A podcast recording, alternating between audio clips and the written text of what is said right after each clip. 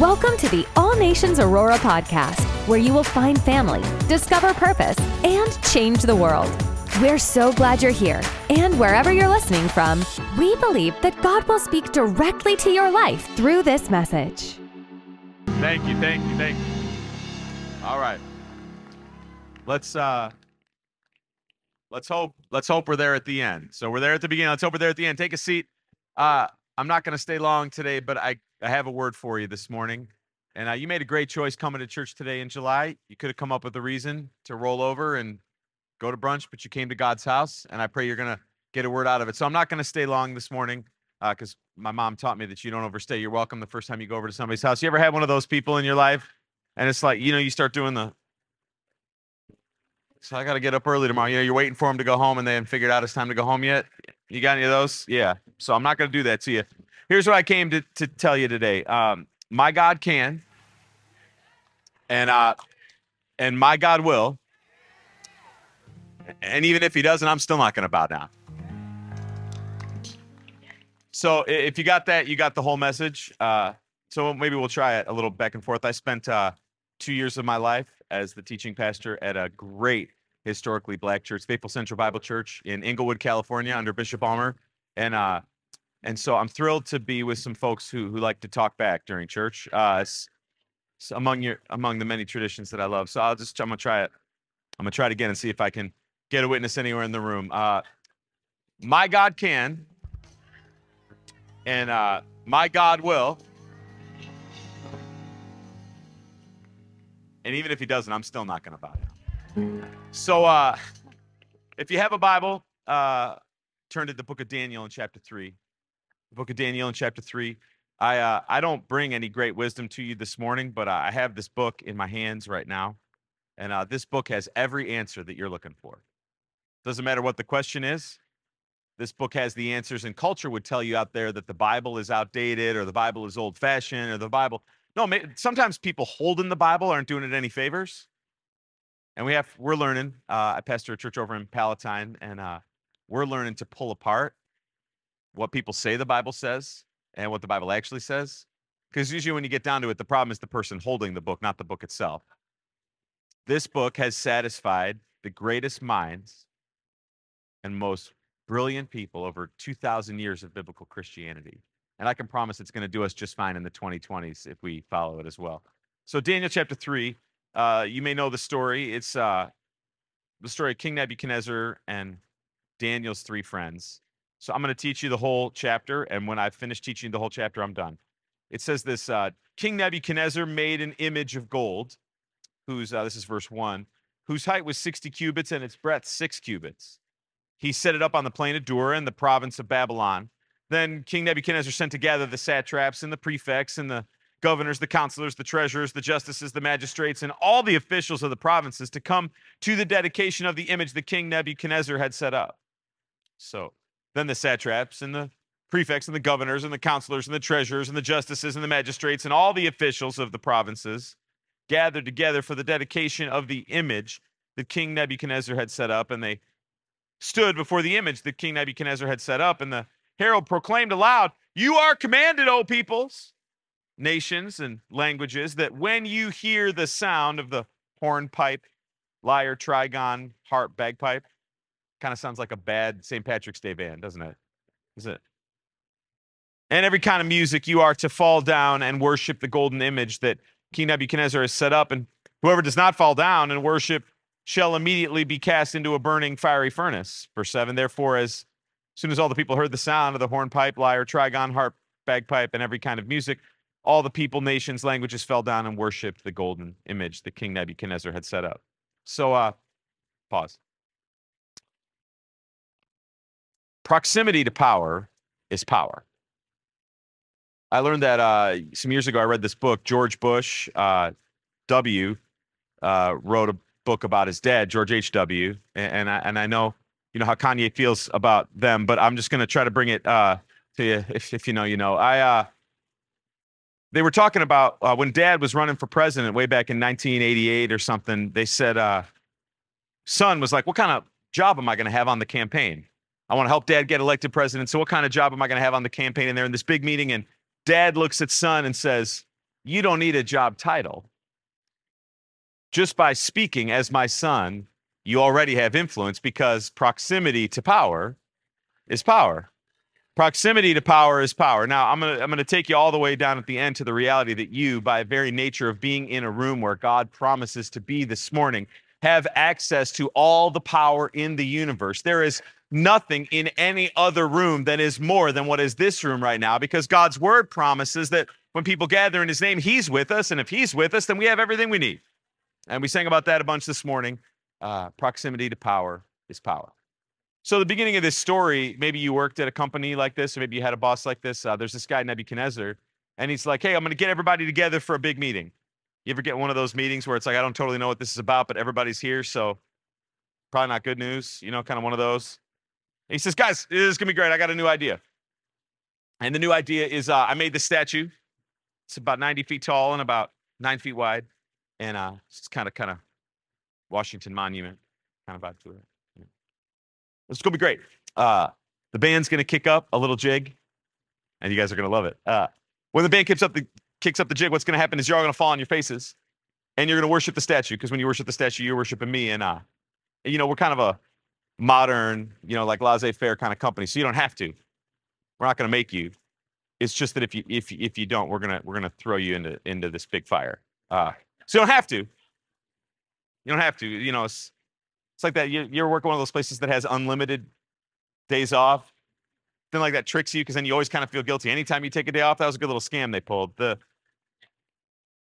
so no problem. Don't you don't have to bow down the statue. I want to be real clear. You don't have to. But but if you don't, we're gonna we're gonna throw you in the fire. And so you know what happens because you've probably worked at a place like this, or been a place like this, or been in a country like this one where uh, the music starts playing, and what happens? pretty much everybody bows down because people just go along because they're trying to get close to power because proximity to power is power and the reason why people often go along with foolish rulers is because of what they have in mind that they're going to get out of it but it's also true that proximity to power is power is also true for you and me as followers of jesus christ uh, isaiah 43 promises that uh, when you go through the fire I, says the Lord, will be with you. Uh, Psalm 46 1 says, God is our refuge and strength. Wait for it. A very present help in time of trouble. So, what both of those verses say is that, you know, people go away when times get tough.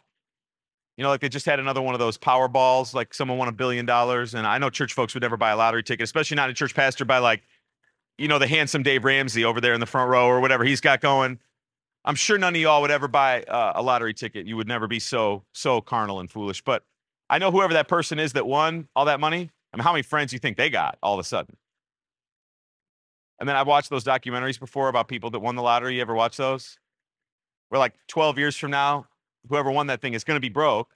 And how many of those friends are still going to be answering the phone?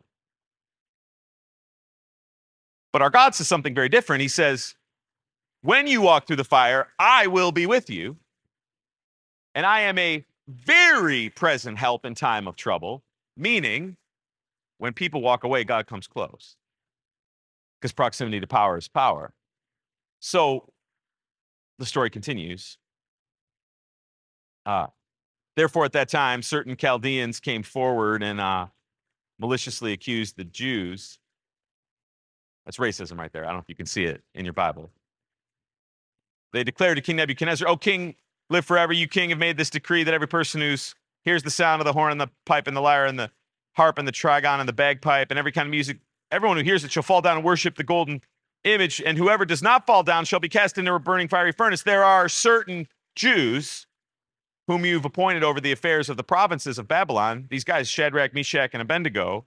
These men, O king, pay no attention to you. They do not serve your gods or worship the golden image that you have set up. You see it there? He says, There are certain Jews. It's like he's doing a those people. You know, there's these people and those people, and these people think they're better than those people. And so these people at every opportunity have to point out that it's those people over there. They say the Jews, which this is not part of the message today, but uh, hatred for God's chosen people you will find in every generation in every place in the world. It is irrational and it is evil, which is why you know that it's not natural, it's supernatural. So this is um what's happening here is persecution. Persecution is say you don't believe in Jesus or else. Say you don't believe in Jesus or else. And uh, because we live in a free country, sometimes we misunderstand what persecution actually is. Um, and I'm gonna be try to be careful here, but uh, should I say it? Should I? Is this, are we are we friends here? Should I? Can I say it, Pastor? Can I? I feel a little nervous to say it. Uh,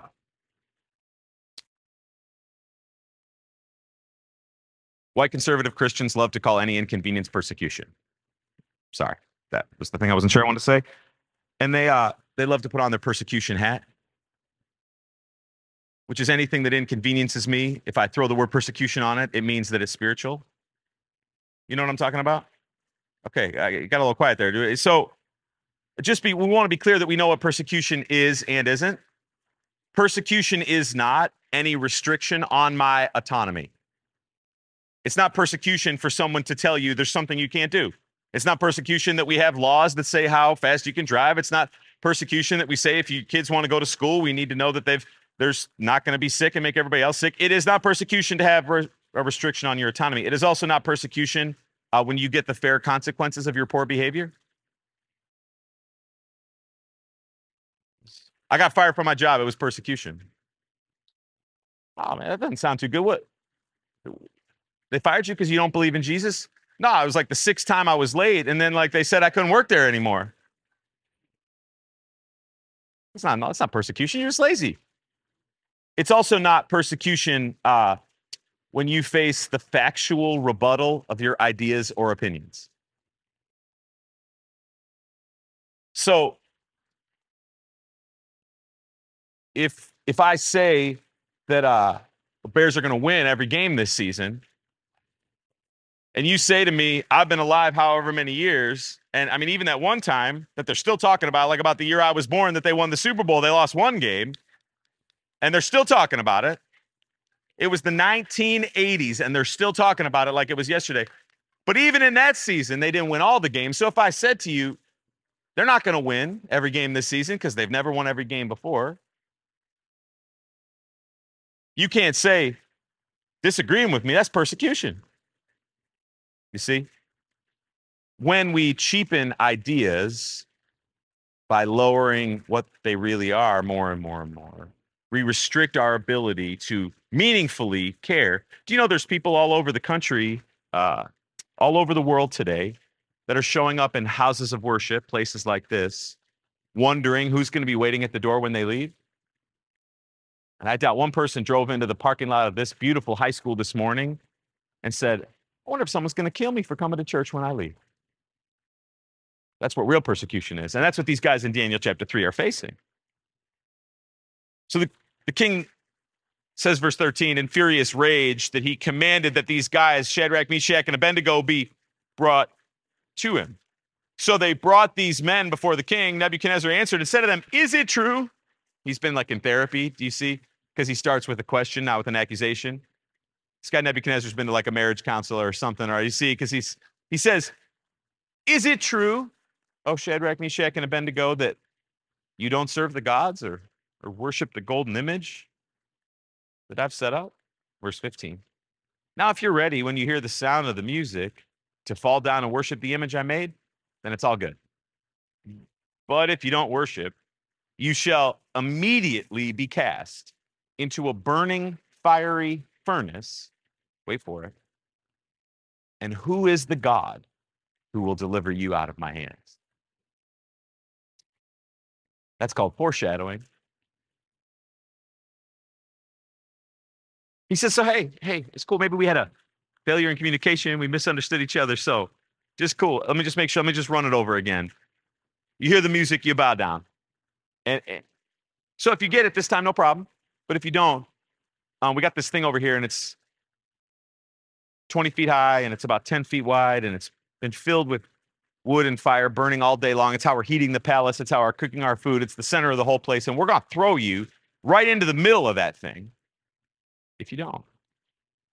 Shadrach, Meshach, and Abednego, verse 16, they answered and they said to the king, O Nebuchadnezzar, uh, we have no need to answer you in this matter.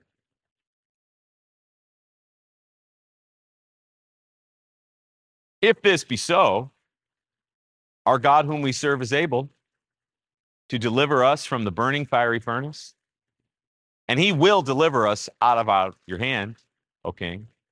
But if not, be it known to you, O king, that we will not serve your gods or worship the golden image that you have set up. You saw my whole message in that verse. Do you remember it? My God can, and my God will. And even if he doesn't, I'm still not going to bow down. They said, now, so here's the deal. We just got, we're not going to play this back and forth game. We're not going to like get into a whole debate or a whole conversation. If this was like the 90s, you know, remember that one when it was like talk to the hand? Do you remember that one? That was like a thing. They're like, we're not going to do this like whole deal. We're not going to do it with you. But here's what you got to know we have a God, and he can fix this whole thing with the snap of a fingers. And we have faith that he's going to snap, fix this whole thing with the snap of his fingers. And maybe he's not going to. But no matter what happens, I'm not going to bow down to that stupid statue. You could just take that to the bank right now. That's what they say. So um Nebuchadnezzar was filled with fury, says verse 19. And the expression of his face was changed against Shadrach, Meshach, and Abednego. I like that. The expression of his face was changed. Did your mom have a face?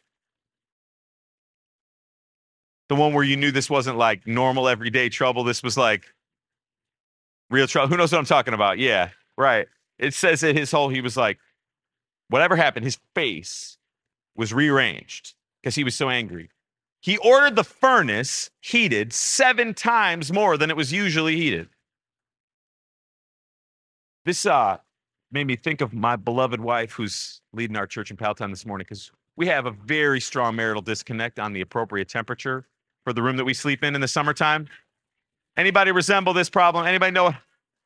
I'm like, it, we live in the 2020s, and I work too, insert word, hard to not be cool enough when I'm trying to sleep. And this beautiful woman, if it was 90 degrees, she'd be like, more, more, more, more. I just, I can't. Sorry. I'm, you're just, I'm just venting now. But he says, so it was hot enough to kill him, and he says seven times more.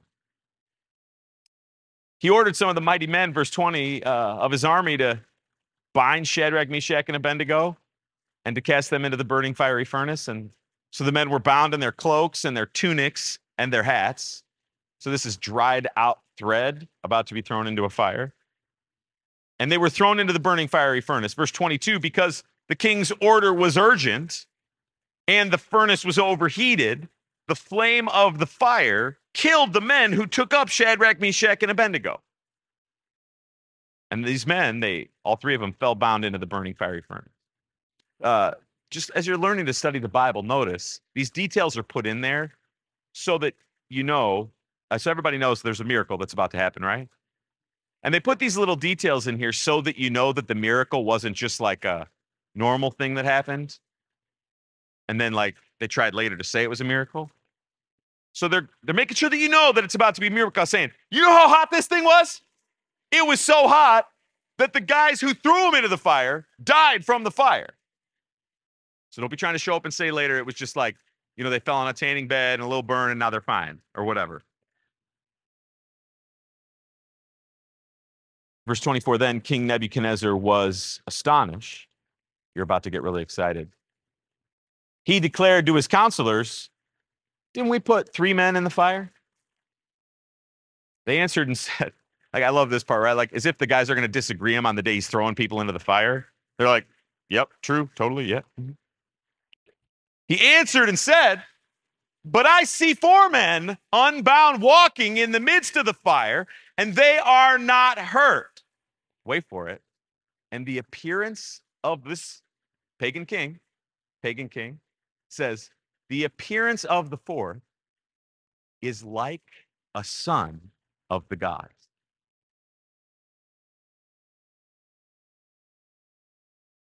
not like a son of the gods. I uh, earlier this morning had like a little moment because I, I become uh, friends with your pastors here, and uh, I really love them. They're great folks. And uh, I was walking down the hallway, and uh, I just got in here, and I saw this woman, and I was like, "Now, that sure looks like Ty.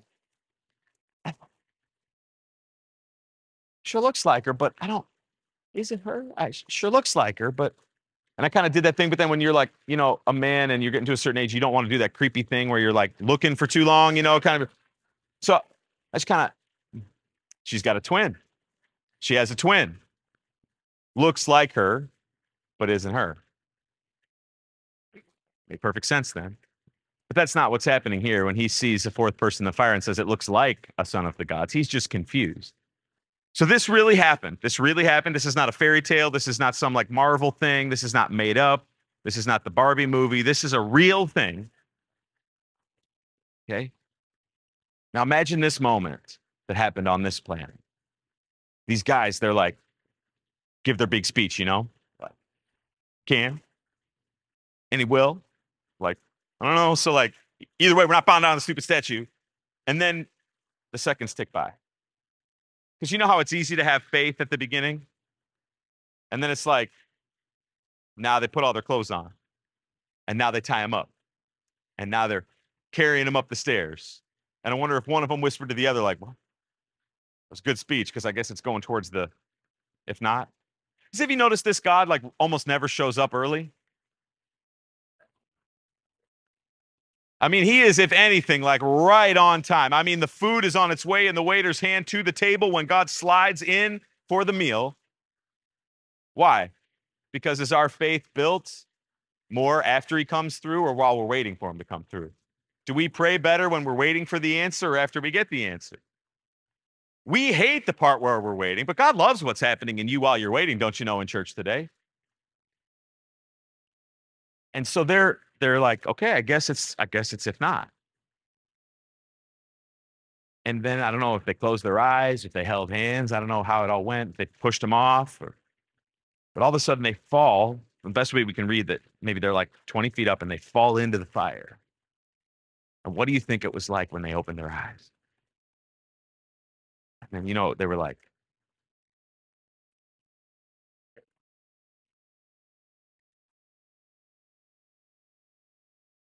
And then it was so obvious that the extra person there was a pre incarnate before he came to earth, Jesus Christ, that even the person who hated God was like, uh, just by the looks of that dude, he must be the Son of God. And they opened their eyes, and he wasn't like in a dream, he was right there with them in the fire. And then it says this I see four men unbound walking in the midst of the fire, and they're not hurt.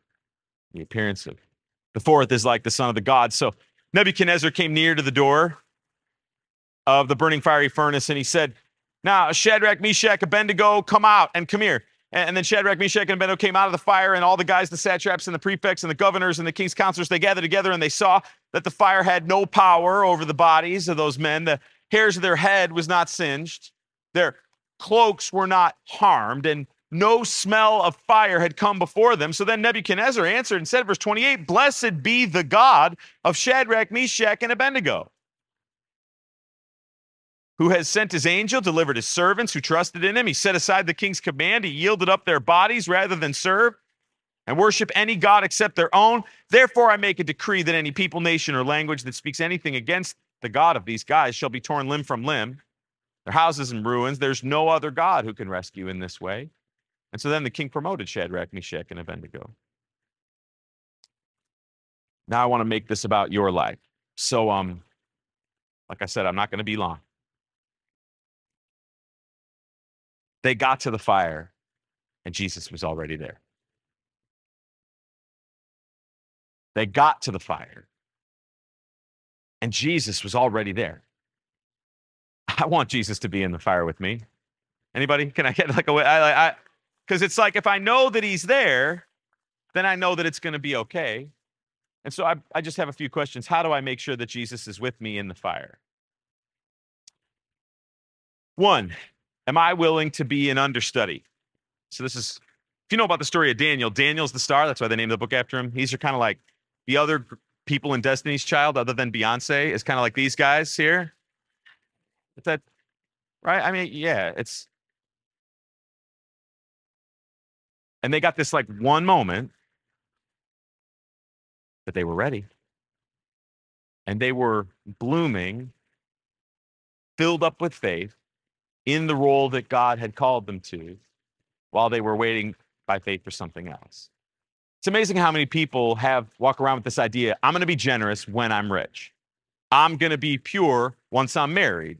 I'm going to be a hard worker once I'm a boss. If you're not the thing now, more is not going to make you more that way. I mean, I don't know where you've been in life. I've met some miserable rich people. And you ever have that thing of like when some celebrity couple breaks up and you say to yourself, he ran around on that girl? Which says to you that the problem isn't with that girl, the problem is with the guy to begin with. Am I telling the truth? Am I? Oh, I wasn't saying always the guy. That was you added that. I was not saying always the guy. You added that, and I heard you on the stage, and that's a different message for a different day. It's a different message for a different day, and that was funny, and it is often. And you're smiling, and there's a guy with his arm around you. So I don't know what's happening. I'm just gonna move away from the whole conversation, but praise the good Lord. Woo, boy. Two, am I preparing now for my moment to shine later? They didn't find the faith to stand strong when they got in front of the king. They had been developing that in the dark for a long time. I believe by faith, there's going to be a day where this church would not fit if you had every seat in this room. I, I can see it by faith. Can you see it from here? I can see it from here. But the servants that are needed and the generosity that's needed and the faith that's needed isn't going to show up the day the place is overfull. We have to be building it right now. I want to praise the Lord for the team that led worship on this stage this morning. They couldn't, wait, wait, wait, wait, wait. They couldn't have given it more if there were 10,000 people in this room. And when we give God everything we have right now, it's preparing us for the more that He's already willing to do. Three, how do I make sure that Jesus is with me in the fire? I have to make sure I answer this important question Am I in the fire as a consequence or a trial? I didn't bring a hat for this one, but it's similar. Christians have a way of putting those two things together praying for God to deliver them from a trial that is nothing more than the inevitable consequences of the choices that they've already made. I, uh, I'm a bad driver. I um I try to tell that to every group that I get in front of because if they happen to see me somewhere, they don't like flip the bird at me or something. They're like, "Oh, he did tell us he was a bad driver." So I can see why he's just I just I understand that this is uh, I just I always just in my when I'm driving, I sort of feel like the, the rules are all more suggestions than rules. And, and I understand that I'm speaking from a place of extreme privilege and saying that, so please don't judge me for it. I just I was doing fine until they installed those cameras up on the lights. And then the mail started showing up at my house. And all of a sudden, I there was a I, there was a day I think I had like four of those tickets from running, and my wife was none too pleased. So I couldn't run to the front of the church and say, Lord, please deliver me from this trial. You have called me to. I have all these tickets that I didn't deserve. Lord, please deliver me from this trial. No, I was an idiot. I deserved it. And all I needed to do was say I was sorry, pay the bill, and move on with my day. But too often, people of faith label the consequences of our bad decisions as a trial we're begging God to deliver us from. Now, this gets a little, Jesus is with us all the same, no matter what. But he is uniquely with us and uniquely graces us for the trials that he brings us through for his glory in a different way than the consequences that he brings us through for discipline for our good. It takes a maturity to be able to see the difference. If I want Jesus to be with me in the fire, I have to make sure that I'm not there because I threw myself in there. What did these three guys do to deserve to be in that fire? All they did was wake up and walk by faith, which is why they had unique grace for the trial. Am I, uh, how do I make sure Jesus is with me in the fire? Two more. Um, are the people around me willing to go to the fire with me? You can't miss in the story. It's amazing. These three guys, they talk in, in unison. It makes me laugh. I'm, I, uh, I have a wife and four kids, 14 year old, 12 year old, 10 year old boy, and a five year old daughter. And uh, I'm starting to meet some of my 14 year old boy's friends. And it always makes me laugh how uh, all the teenage girls that he knows all dressed as the exact same. I mean, it's the exact same.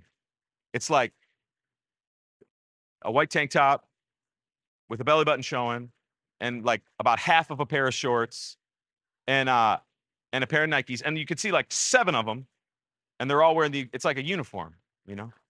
They they dress in unison. These guys in the story, they're uh they talk in unison. So I don't know if it's like one guy said, I, I imagine in my mind maybe they like alternated words as they were giving the speech, you know, like even if he, you know, or I don't know how they did it, but they move in unison. And I wonder how many people, well, let me say this. What would have happened if Shadrach bowed the knee? Would the other two guys have been kind of like, what if Shadrach and Meshach bend the knee? What would happen to Abednego? And you can't miss in the story that there is strength because of three people of faith. It's three people of faith. And I've been around church my whole life, and I have known so many people who had a desire to have, even if he doesn't faith, but were surrounded by foolish people all around. And like the story Jesus tells about the seed that they got choked by the concerns of this world. You know, it's a question that a lot of people are answering or asking in this day and time like, what's the point of getting involved in a church when you could watch? I mean, you guys are here and you could be listening to Bishop Jakes, right? Like, I mean, you made a choice. I think this is going decent, but I mean, no LeBron, you know, and uh, you can get the word of God anywhere, but you can only get the family of God in a room at a time with some people. And the reason why we prioritize getting to God's house, building relationships, investing, the reason why it is so important is because isolation destroys my faith. I don't do my best thinking when I'm by myself. I don't do my best thinking when I've been all alone for too long. And so I wonder are the people around you, if you have to go to the fire, are they still going to be there with you? Or are they going to disappear? Five. How do I make sure Jesus is with me in the fire? We're getting close to done now. So whoever's going to come and play some music to help us get to the end can assemble. I hear them coming.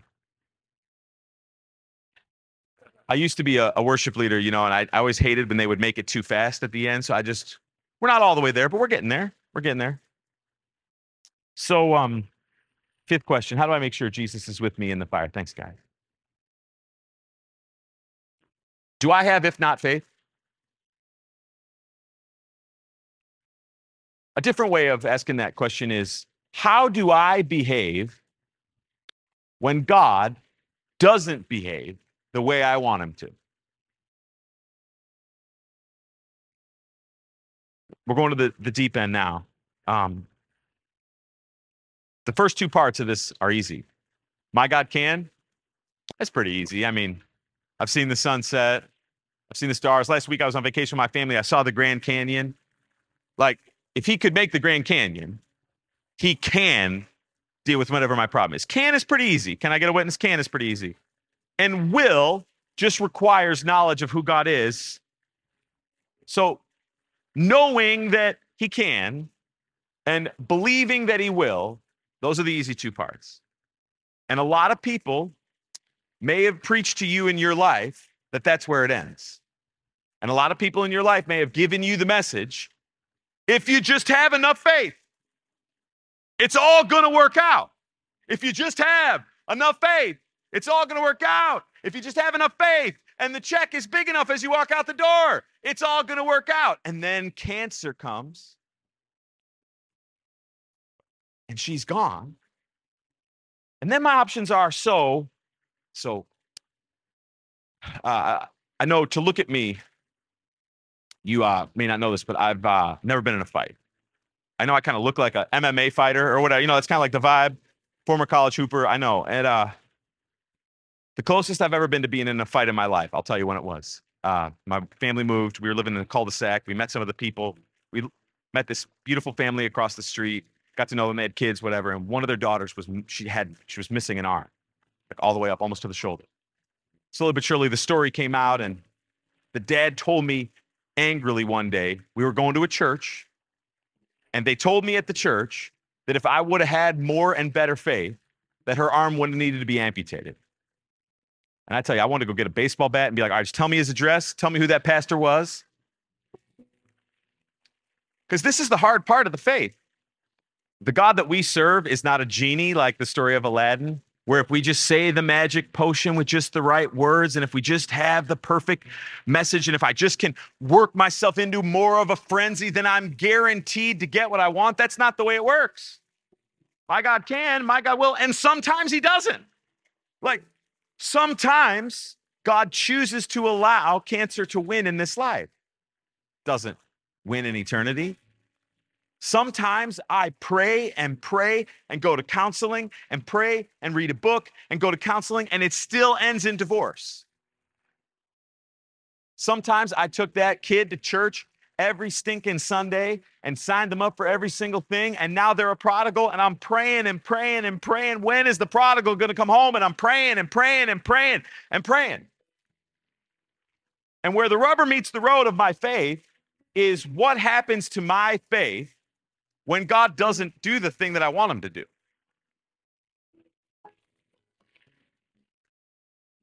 It gets real like sticky right in here. It's it's just challenging. Right here, it gets real challenging because we still have to have my God can. It's not that he's lacking in the ability. I promise you. And it's also not that he's lacking in willingness. You can find churches where they're like, yeah, God used to do stuff. And like since World War II, we've just been kind of coasting and nothing much is happening at all. No, I believe that God is working today and he is doing miracles today and he is healing people today and he is delivering people today and he is saving people today. And the same God that raised Jesus from the dead is working in just as much power today as he was 2,000 years ago and every day since.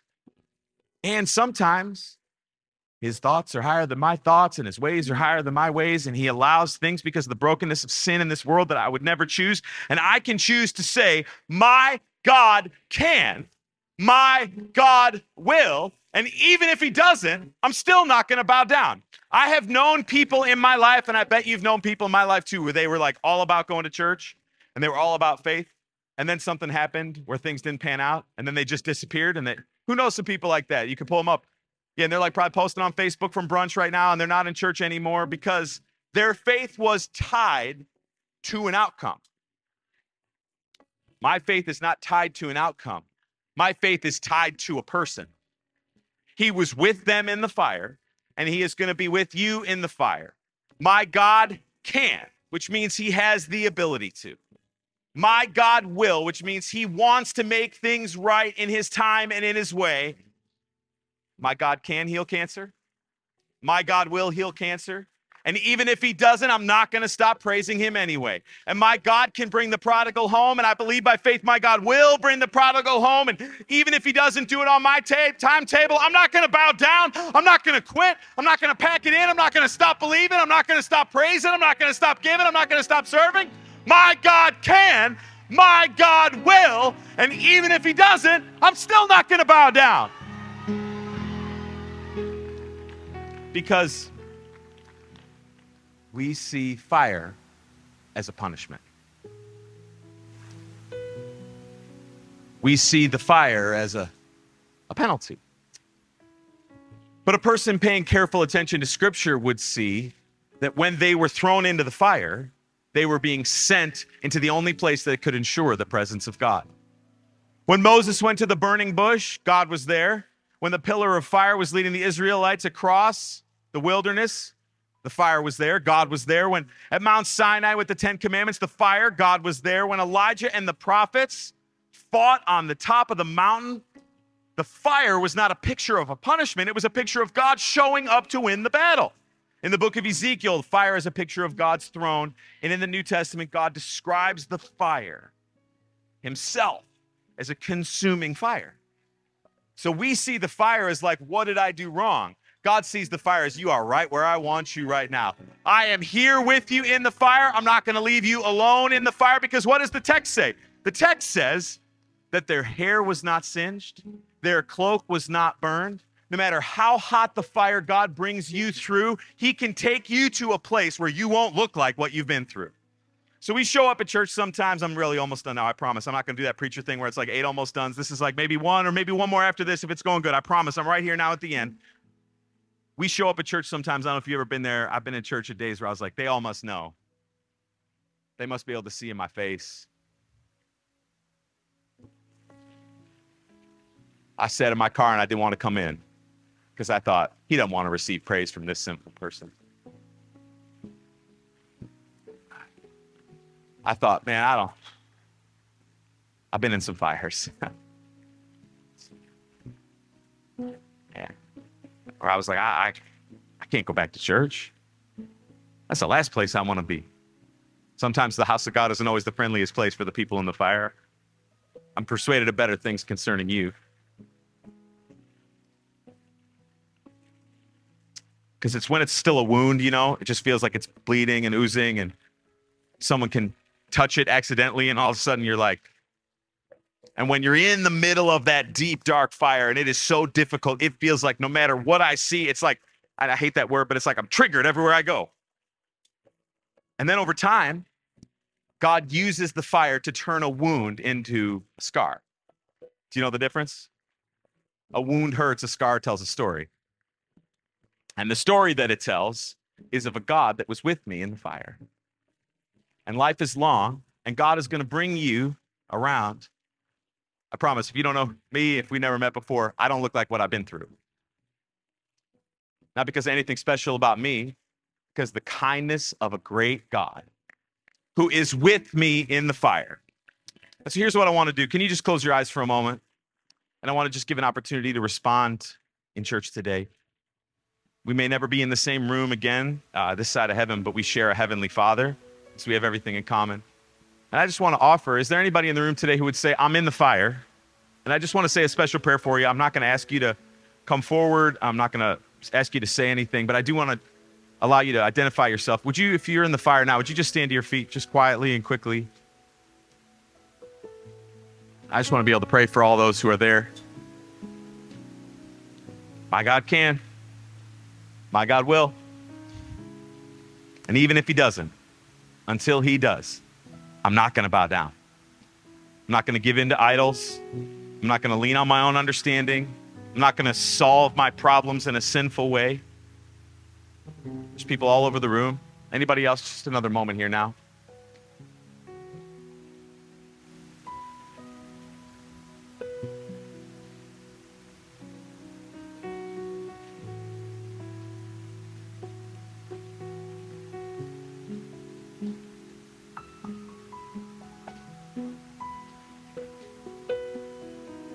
Let's pray together. Lord, I believe by faith that you are in this room with us right now, that your spirit is moving. And For every person, Lord, who is uh, opening themselves up right now to you, I know that you look all across this room right now in your glory and you can see the circumstances of every person. And want to pray, Lord, that you overwhelm them this morning with this truth. They are not alone.